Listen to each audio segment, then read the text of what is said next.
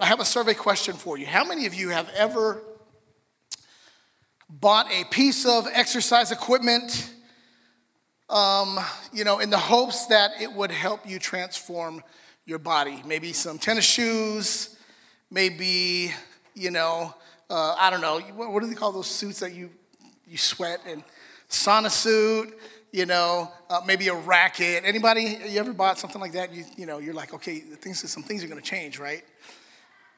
How many of you have ever gone all in and spent a lot of money on like a spin cycle, you know, or a treadmill or something like a big piece of equipment? How many of you ever purchased that? How many of you have made those purchases and you're still not transformed? All right, so next question. How many of you on the bigger equipment have stuff hanging off of it and stored on top of it and stuff like that? Okay, all right. I did that on purpose to make me feel better because I can relate. I'm about to show you a picture of um, my, uh, a portion of my garage. When I first got this, um, they call it a, they call it a, uh, power rack, right? Uh, you know, it's funny because, I mean, there's a lot of church stuff in there. You see the keyboard, you see the coffee bins, you see some Christmas stuff, right? And then, of course, you see that big old piece of machinery right in the middle. And there was, you know, there's a disconnect. Oh, and there's a punching bag even in the back. So I've, I've, you know, I've spent some money. And it took me about eight hours to put that thing together. But when I finally got it all together, I was motivated and I was excited. And me and my family started off great. So we've had this, I think, for about more or less about a year. And, uh, and my boys were using it, were. And then my wife, Vilma, she actually really put that thing to work and she did really good. Um, I think she dropped like 12 or 13 pounds. And I know when you look at Vilma, it's like you don't have to lose anything, but she did. She did great. And then uh, even myself, I used it two or three times.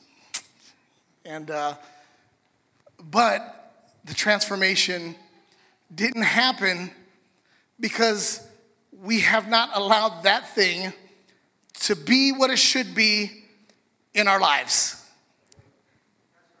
How many can relate?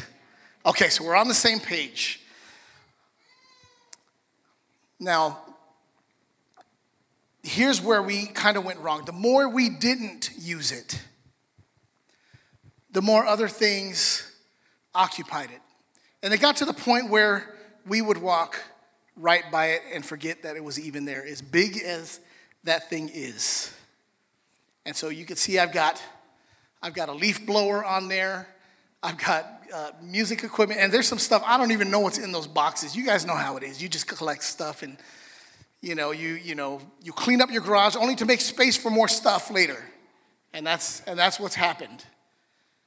But the machine is not meant for that, and it's not doing what it should be doing. Part of that is on us. And so, therefore, we don't find any transformation happening with us. And so, in the same way, as we're talking about the Holy Spirit, sometimes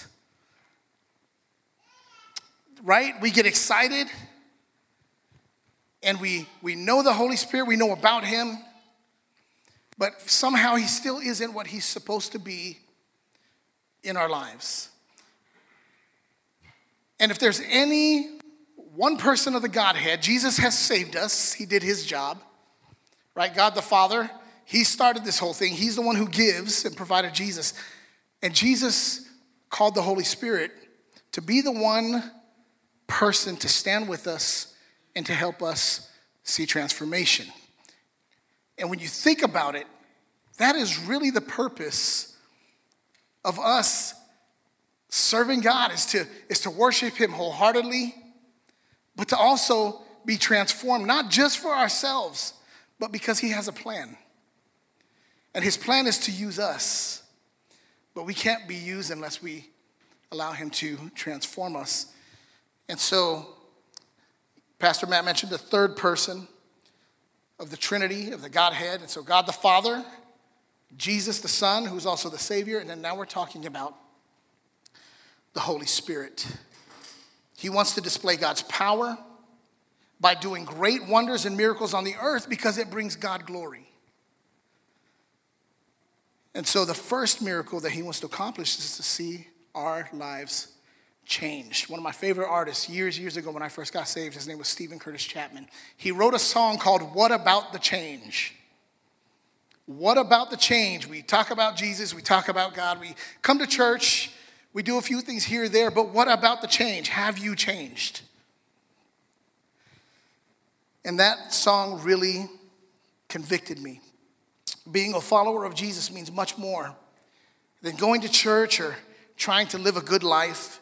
It means allowing the Holy Spirit to have his way in you to bring change in you. Today we're going to talk about the transforming power of the Holy Spirit. And I'm going to give you a flagship verse for us to rest on. And then I'm going to take us into the Old Testament to follow a story that you're probably familiar with uh, to make some points. So this is going to be fun. I really enjoyed this um, when I was studying and, and, and digging into this. And, uh, and it's really been a blessing to me. You know, if you would just take time to park in God's word, it will bless you. It will change your life. It'll show you who you are. It'll show you who you aren't. It'll show you who you're supposed to be.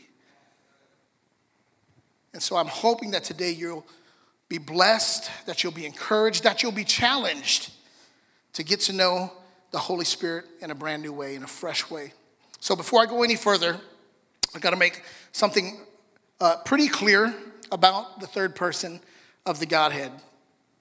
And um, for whatever reason, in the Old Testament, the Old Testament never uh, referred to the third person, the Holy Spirit, or the Spirit as, uh, as Holy Spirit. It's only in the New Testament. But in the Old Testament, you will find uh, the Spirit or the Spirit of God. Um, so let me read 2 Corinthians chapter 3, verse 17 and 18. I'm trying to go a little bit fast here. It says this Now the Lord is the Spirit, and where the Spirit of the Lord is, there is what? Freedom. And we all, how many are we? That works with unfa- unveiled faces, beholding the glory of the Lord, are being transformed into the same image from one degree of glory to another. That's the story of our lives. We don't arrive perfect, but we can put our hope and faith in a God who is perfect, and along the way, He will help us become perfect. But it's never a uh, right out of the box, uh, you show up perfect. Anybody ever been born and you were walking already? No, there's a, there's a process. Same with us. That's 2 Corinthians 3 17 and 18. Um, for whatever reason, as I said, you never see the, new, uh, the Holy Spirit in the Old Testament. But you do see the Spirit and Spirit of God. And then, of course, we just read from the New Testament where it says, uh, where it references the Spirit directly. So in the Old Testament, the Spirit of God came from the Hebrew word ruach. Ruach. You, guys you want to try it? You got to clear your throat. Ruach. Okay? And so that word meant breath or life and spirit. There was a bunch of meanings, but the most common was breath. And it meant a creative power that could create something out of nothing. And so when we hear from the beginning in Genesis that the Spirit hovered over the deep, before there was any form, it was all void, and He hovered, over the deep. That is the Spirit who brought everything together, including mankind. When humanity was created, the Spirit, Ruach, life, breath, was breathed into mankind, and that's what gives us life. In the New Testament, there's a word, it's Greek. It's called pneuma. Also, it's, it's, it's the counterpart of, of the Old Testament ruach, but also means spirit, also created, but when attached to a person, means a dominant power, a vital power. And so sometimes you'll find that when we talk about the Holy Spirit, on one side, we've kind of, you know, uh, settled on the Holy Spirit being a power, you know, a, uh, a force or a feeling or an aura.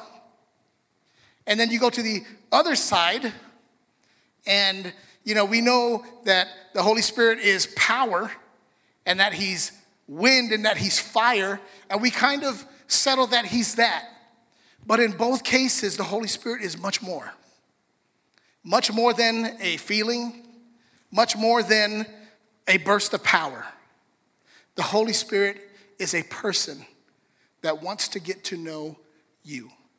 And God has personally assigned him to us to help us be transformed. Now, uh, whether it's the Ruach in the Old Testament or Pneuma in the New Testament, both are translated spirit. So this is where I'm kind of landing on. We're talking about the Spirit of God, okay? And I wanted to explain this because where we're used, uh, usually used to the Holy Spirit in the New Testament, I'm bringing you back to the, to the Old Testament, but I'm here to tell you first, before we go there, that they are the same. They are the same. Both were the source of life. Both, both uh, made, gave us the ability to have a relationship with God.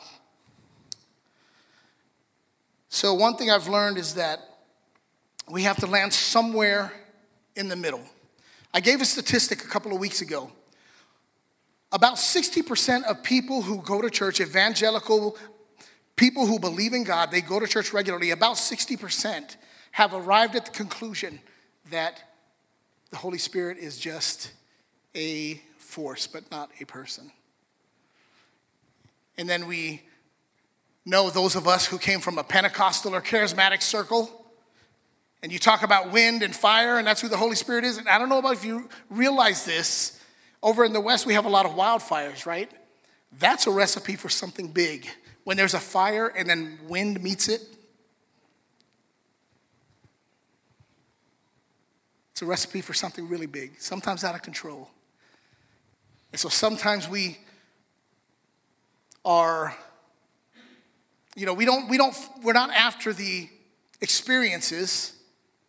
That's not the goal of, of the Holy Spirit coming, although we shouldn't be rejecting the experiences either.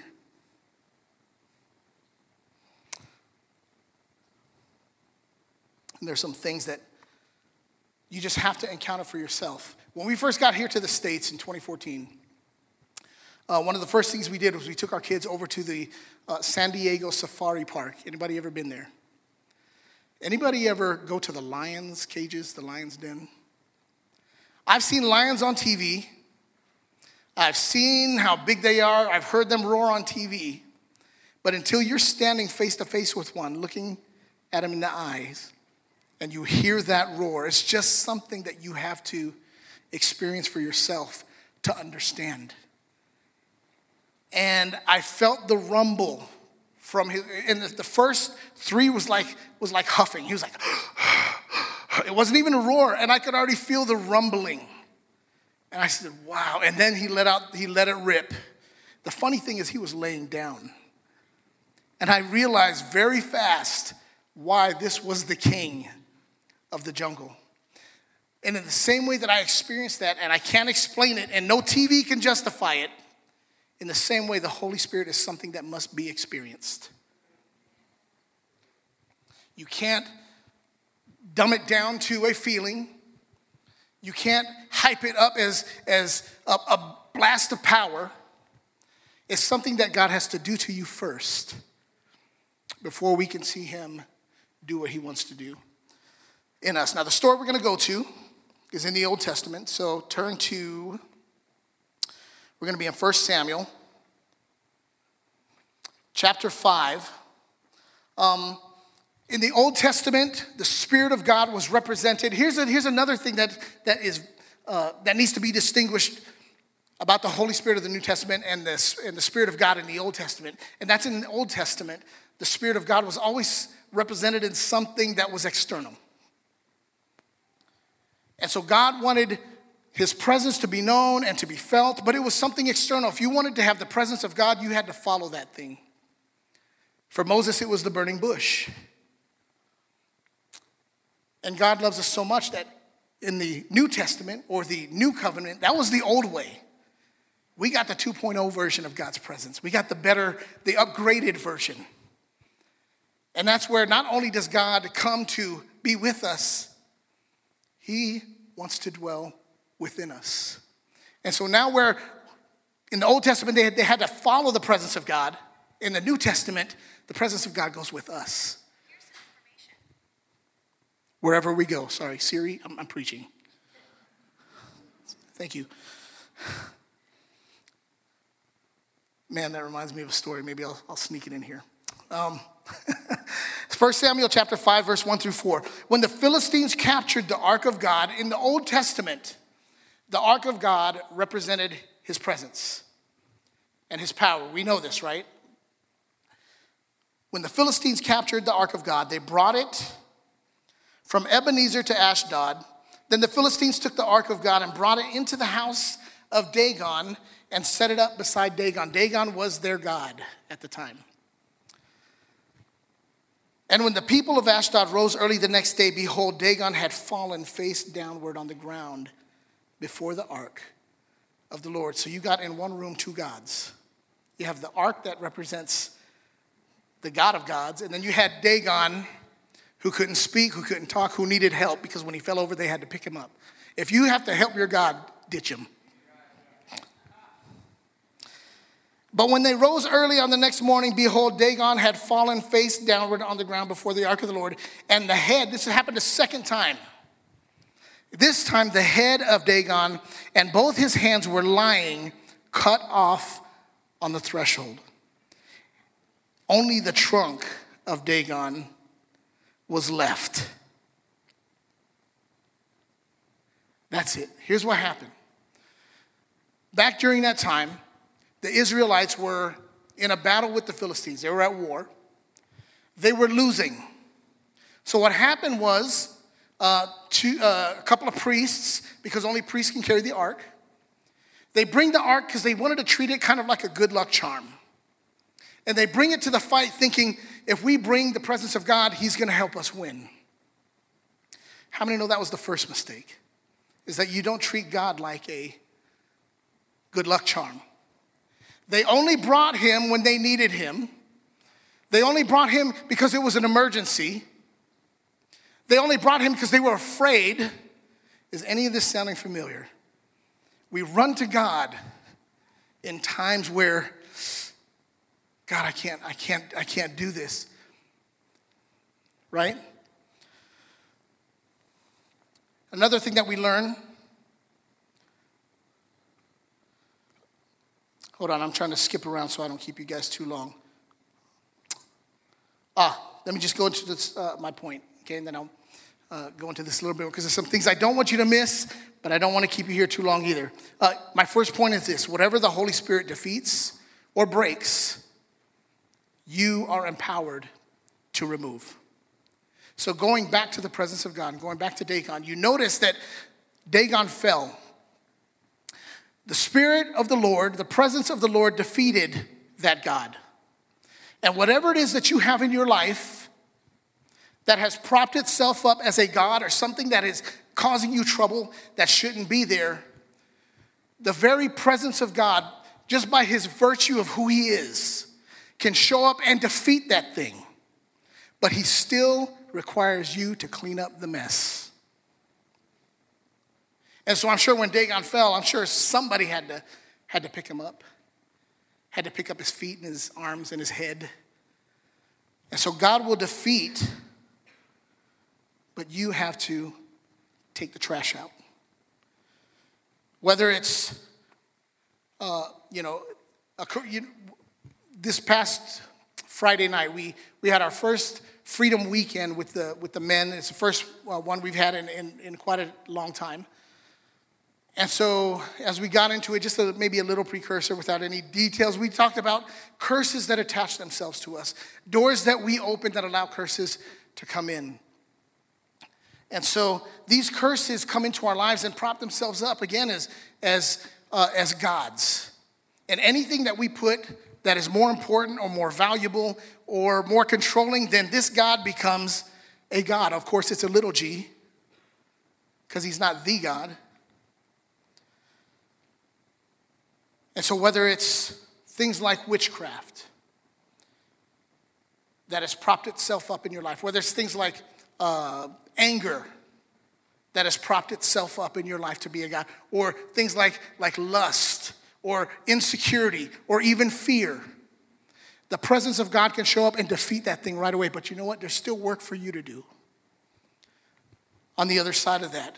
And so we learned that when you bring the Holy Spirit in, just by who He is, just His very presence, God can defeat those false gods. And they are false gods, they were created. But He gives you the power and the authority to take to remove it if that makes sense god defeats it but he gives you the power and the authority to remove it the holy spirit gives us the ability to win in life where we think we don't have options where we don't think we're strong enough the presence of god can come in and defeat the enemy for you but you still have to do the dirty work and work for that freedom all those things that try to hold you hostage, I dare you to bring the Holy Spirit in and cut them loose. So, first, the Israelites make the mistake by trying to use the ark as a good luck charm. Uh, they try to bring God into the picture when they needed him the most, but they didn't need him before that. That was the first mistake. The next mistake the Philistines made was to put him in the same room as their God. And I'll tell you this our God will not cohabitate with other gods. He just won't. Um, I got permission from Vilma to tell this story. It's uh, not a big deal, but I always, when I do this, I always want to, um, you know, get her permission. But man, you know how, remember when you were in high school and there's that cute girl, right, that you want to impress? You kind of have a crush, you're kind of crushing on her. And so there's this one girl, and so, you know, I kind of wanted to impress her, right? So I tried to be all charming, and I bought her this stuffed animal, right? Don't lie, you've done it. And so I bring the stuffed animal over to her house, and um, she has this cute little, I don't know if it was a Yorkie or Silky Terrier. Um, and that was her dog. I mean, that dog went, if she wasn't in school, that dog was with her. And so I brought this uh, stuffed animal. I can't remember if it was like a, yeah, I, don't, I can't remember what it was. I'm sure it was maybe something like a teddy bear. That dog did not like that teddy bear.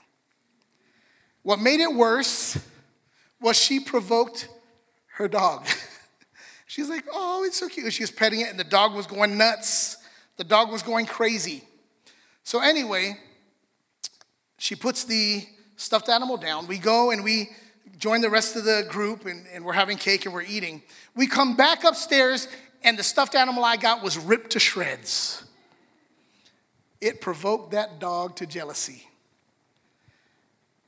And in the same way, God will not allow something, another God, to remain in the same place. So when the Holy Spirit dwells in us and there's something else in us that's propped up, God's going, something has got to give.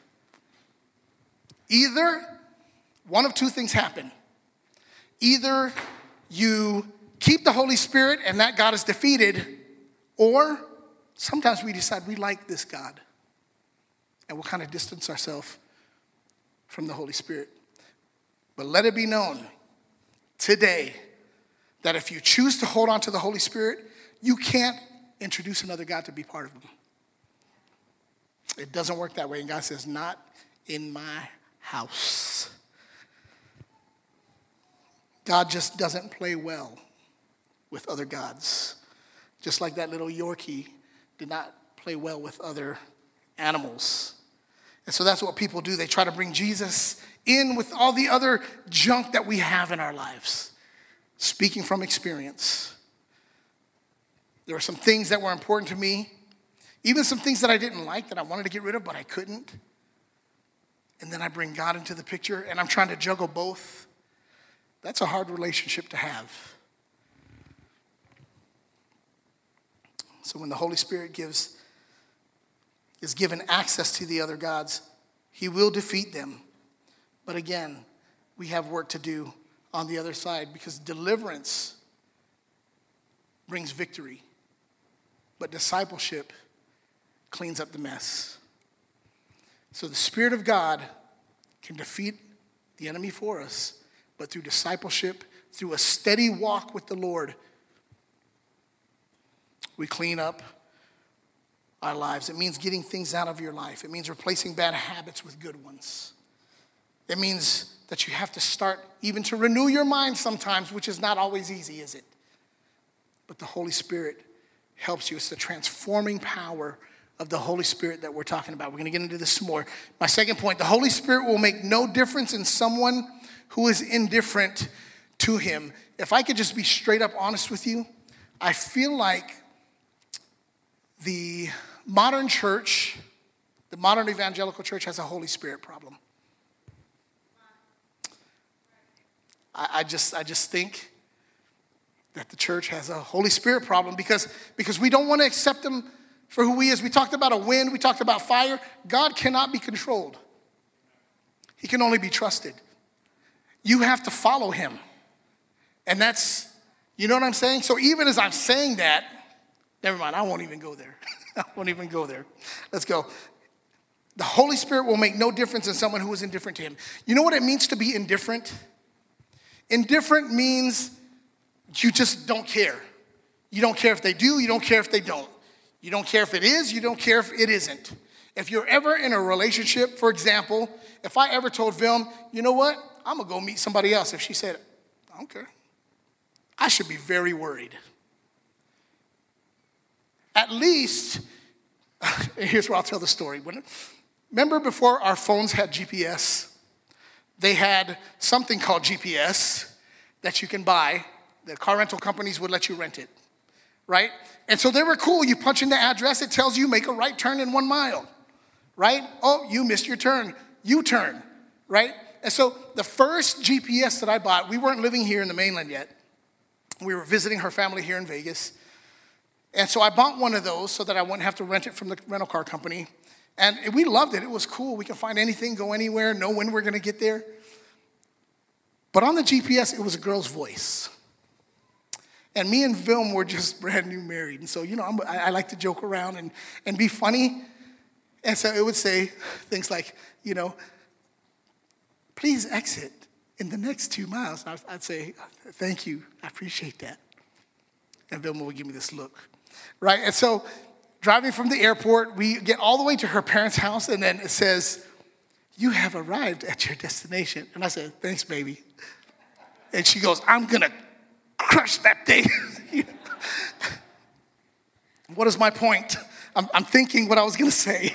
Oh, indifference. At least I saw that Vilma cared for me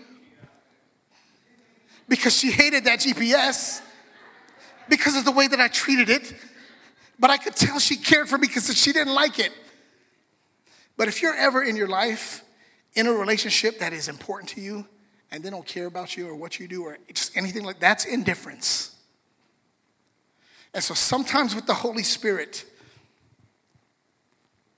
we know what he represents, we know what he brings, we know what he offers, and still we kind of cross our arms and go, yeah, that's cool.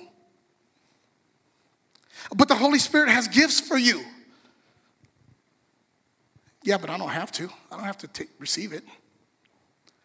That's indifference. In the next scripture passage that we're going to look at, uh, 1 Samuel chapter 7. So we're going a little bit ahead. It says this uh, 1 Samuel chapter 7, verse 1 and 2.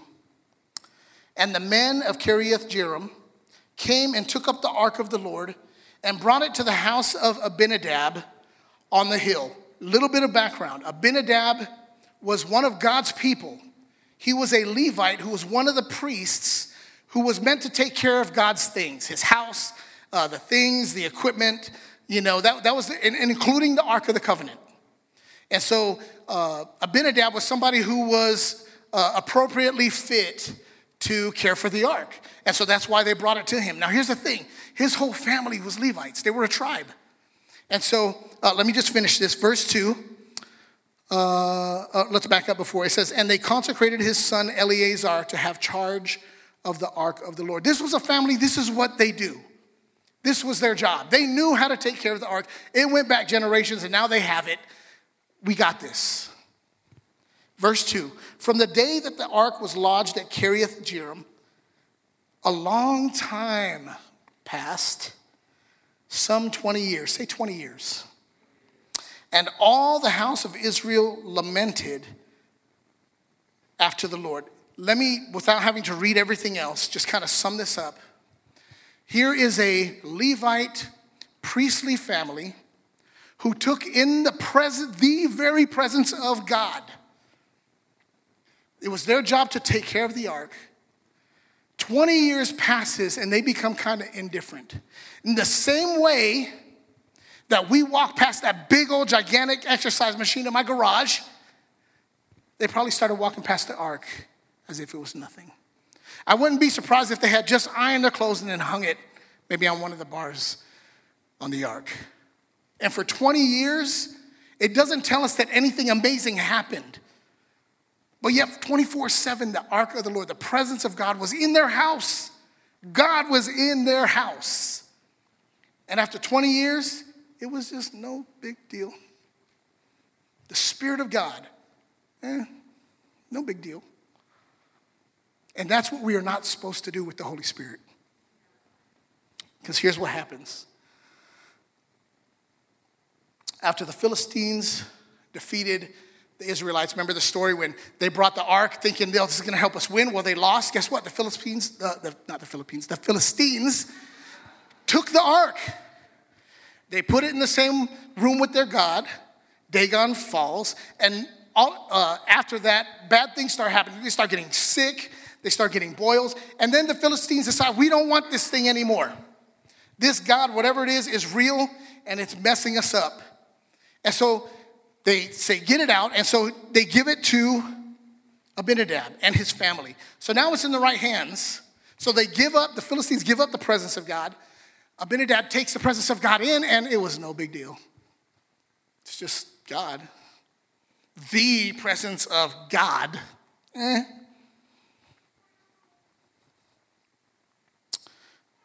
Fast forward to 2 Samuel 6, 3 through 8.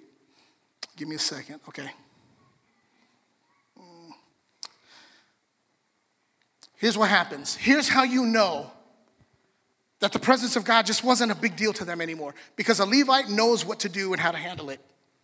Here's what happens they carried the ark of God on a new cart.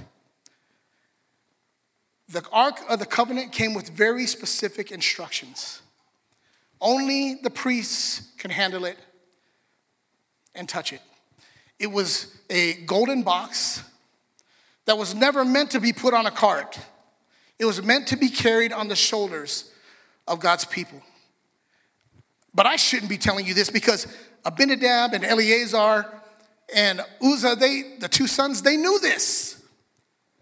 And so they're the ones who made the decision okay, we're going to deliver this thing, as, get a couple of cattle, throw it on the back of a cart.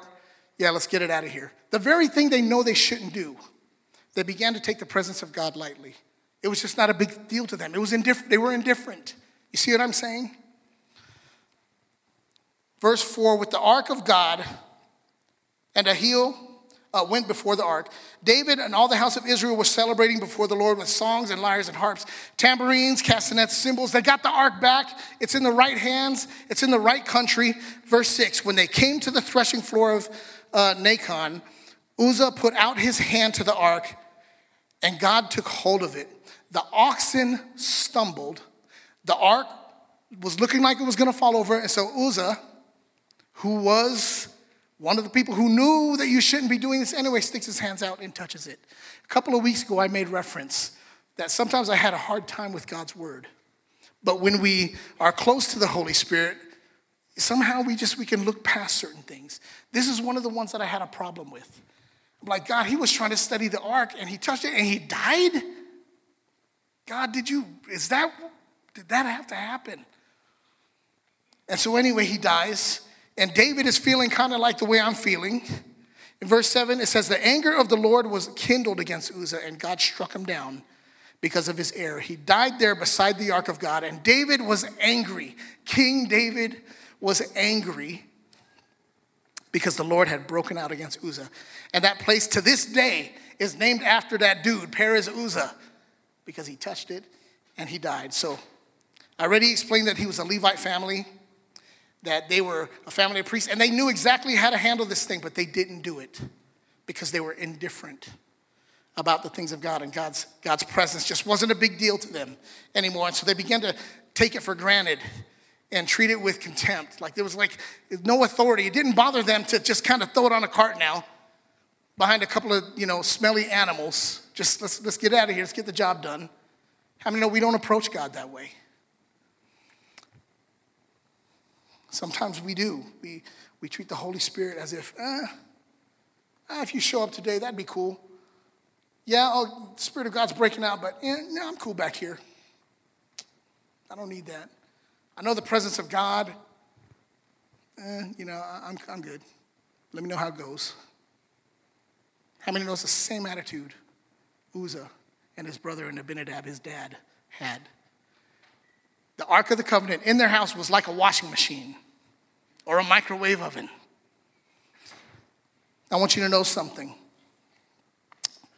Um, last week I mentioned that it's possible to quench the Holy Spirit because he's a person.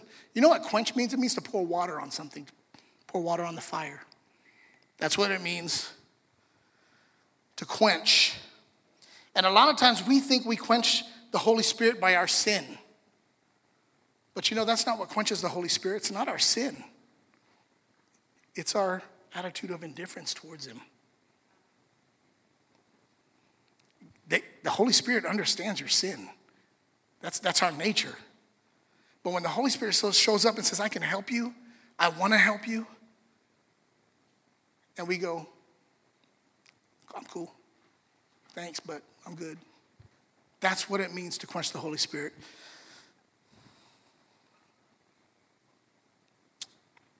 Something that I'm realizing now, you know, a lot of times we think that by being close to God, and, and there's some truth to this, but a lot of times we think that proximity to God is, is more important than our attitude towards Him. And I don't think that's necessarily true.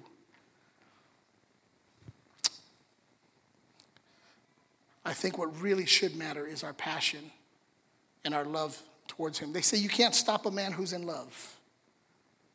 That's where we get the songs I'll swim the deepest ocean, girl. I'll climb the highest mountain, girl, because I'm in love. Well, if we were in love with the Holy Spirit, nothing would stop. All right, let me finish. We got to get out of here because y'all are hot. The moment we lose interest in Him, here's the scary part the Holy Spirit will move on. The Holy Spirit is an equal opportunity participator. It's like air. We all have access to air. It doesn't discriminate, and the Holy Spirit is the same. If we ever say, Holy Spirit, no thanks, he'll go, peace. And he'll go to the next person. Because the person who's in love with him and passionate for him, that's who he's committed to. My last point, and then we'll bring this to a close.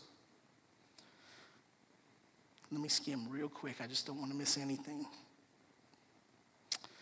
Last point the Holy Spirit will transform anyone who will embrace him. Anybody who's indifferent to him, he's a gentleman. You don't want him? Cool. He'll back up. But to anyone who embraces him, who accepts him, and who takes him in, he will transform that person. 2 Samuel 6 10 through 12. This is kind of fast forwarding through the rest of the story says, So David was not willing to take the ark of the Lord into the city of David because we saw what just had happened. He, he was upset that Uzzah died. Same way I was going, God, man, that was pretty harsh. David was like, the same thing. He's upset. So now he's refusing to take the ark. So he leaves it with a guy named Obed Edom. Maybe I'll just paraphrase this verse. And it says he was a Gittite. A Gittite, scholars agree that a Gittite is not an Israelite. Matter of fact, came from the line of the Philistines, the very people who they fought against, who defeated them and took the ark. And so David says, I'm not taking this thing. Wherever it's at, just park it. Whoever's there, have them take care of it. So here's what happens Obed Edom understands and realizes that this is a God. And, and, and think about the story. This thing has a reputation now. Uzzah had just died from touching it. And now he's probably thinking, look, I got kids in my house. I don't want this thing in my house. He could have said that. But no, instead he says, you know what? I'll take it, bring it in. And the Bible says that for three months, he cared for the ark or the presence, the spirit of God. And within those three months, the Bible says that he and his family were blessed. Not just blessed because you know he took care of it. He was so blessed that David heard about it. He's going, wait, wait, wait. The ark that we left, it, this is what's because he took it in and he embraced it. And it began to transform his life, not just his life, but his family's life. And if you will embrace the Holy Spirit, not only will he transform you, he'll affect even others around you. That's how powerful this is. And so David goes and he gets the ark back and he brings it. And now he's thinking, you know, and David's a godly man. He knows that he's not after the blessing. And you know, there's something about when you have the Holy Spirit in you and He's leading and He's guiding you, when you pursue good things, it's not for the blessing. God will take that feeling of being blessed and make you want to do more with it. And So here's what happens with, with uh, Obed Edom. Instead of just always, you know, uh, after he gives up the ark and the ark is gone, you know what he decides? This spirit and presence of God has blessed me so much and blessed my family so much. I'm not going after the blessing. I'm, I'm going to stay with the Spirit of God. Wherever it goes, I'm going. And he went with this thing. And the Bible says in, uh, in Chronicles, you could search this up somewhere. In Chronicles, he becomes a gatekeeper. He begins to serve in the house of God. And, and, and you know, he's, he's like a security guard now. He wasn't after the blessing, he was after the presence. And you know, when you're after the presence of God, all of a sudden the things of God become important to you. And so he began, he's not even an Israelite, and now he's caring for God's house. How does that work? Because only Levites were supposed to be the ones to do that. But you know, when you embrace the Holy Spirit, remember we talked about from the beginning, it's the spirit of breath and life, and it creates something out of nothing. And the Spirit of God will turn you into somebody you never thought you could be. And that's what happened to Obed Edom. And now he's serving in the house of God, but it gets even better. He starts to learn how to play instruments. If you uh, don't know, the Levites were also in charge of the music. DJ and Leah are modern day Levites. This is what they do, and they do it well. God gave them those gifts, and that's what they're responsible for. And all of a sudden, Obed Edom is starting to learn to jam He's jamming out with the, with the Levites, and now he's on the worship team. And guess what? His family follows. Now his kids are on the music team. Here's my point when the Holy Spirit, when you embrace him and you Eh, you keep him close to you and he begins to transform you don't worry about god am i doing this just for the blessing? It won't be that way. The holy spirit won't let you do that. Instead of going after the blessing, he turns it into wanting to do ministry, wanting to give your life to, to other people, and wanting to serve. This is the transforming power of the Holy Spirit if we will embrace him. And if we'll keep them close. Whether it means it gets a little, you know, kind of weird sometimes. Remember, we can't control them, we only follow.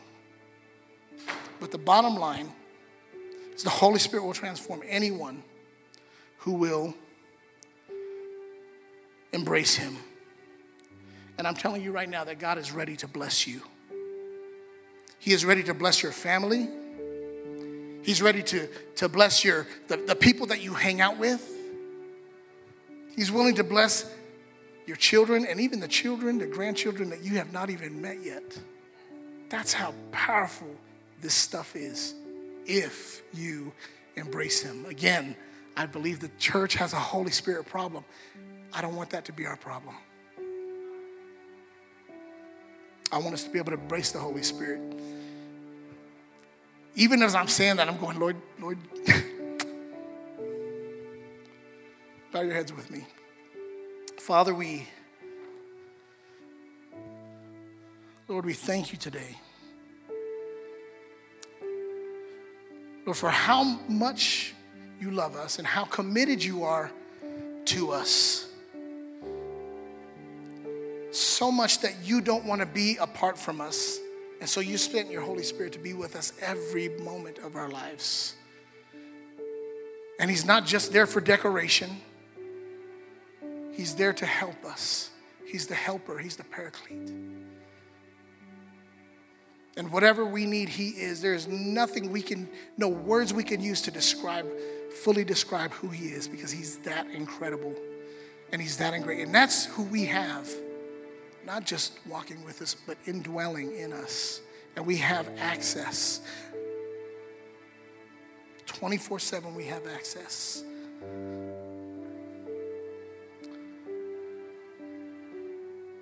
Lord, I pray you help us to identify those gods that are in our life that don't belong. Lord, you defeat them, but Lord, help us to get our hands on it and remove it and begin to walk out of those places where we find ourselves in trouble. Lord, help us to identify the sin of indifference towards you. Lord, where you want to do so much in our lives, and Lord, we hold our hands up and we say, No, thank you. Lord, forgive us. If that's you, just say, God, I'm, I'm so sorry. How dare I reject you? And finally, Lord, help us to fully embrace you. Though we don't understand, it's okay. We're not called to understand you, we're called to embrace you. Lord, help us to do that so that you can bring real transformation in our lives. Holy Spirit, we give you permission. We give you permission to move and to do as you please in us. If that's you, would you raise your hand? If you say, Holy Spirit, yeah, I give you permission, would you raise your hand? I give you permission. God, you see these hands. I give you permission. Have your way in me. In Jesus' name, amen. Amen.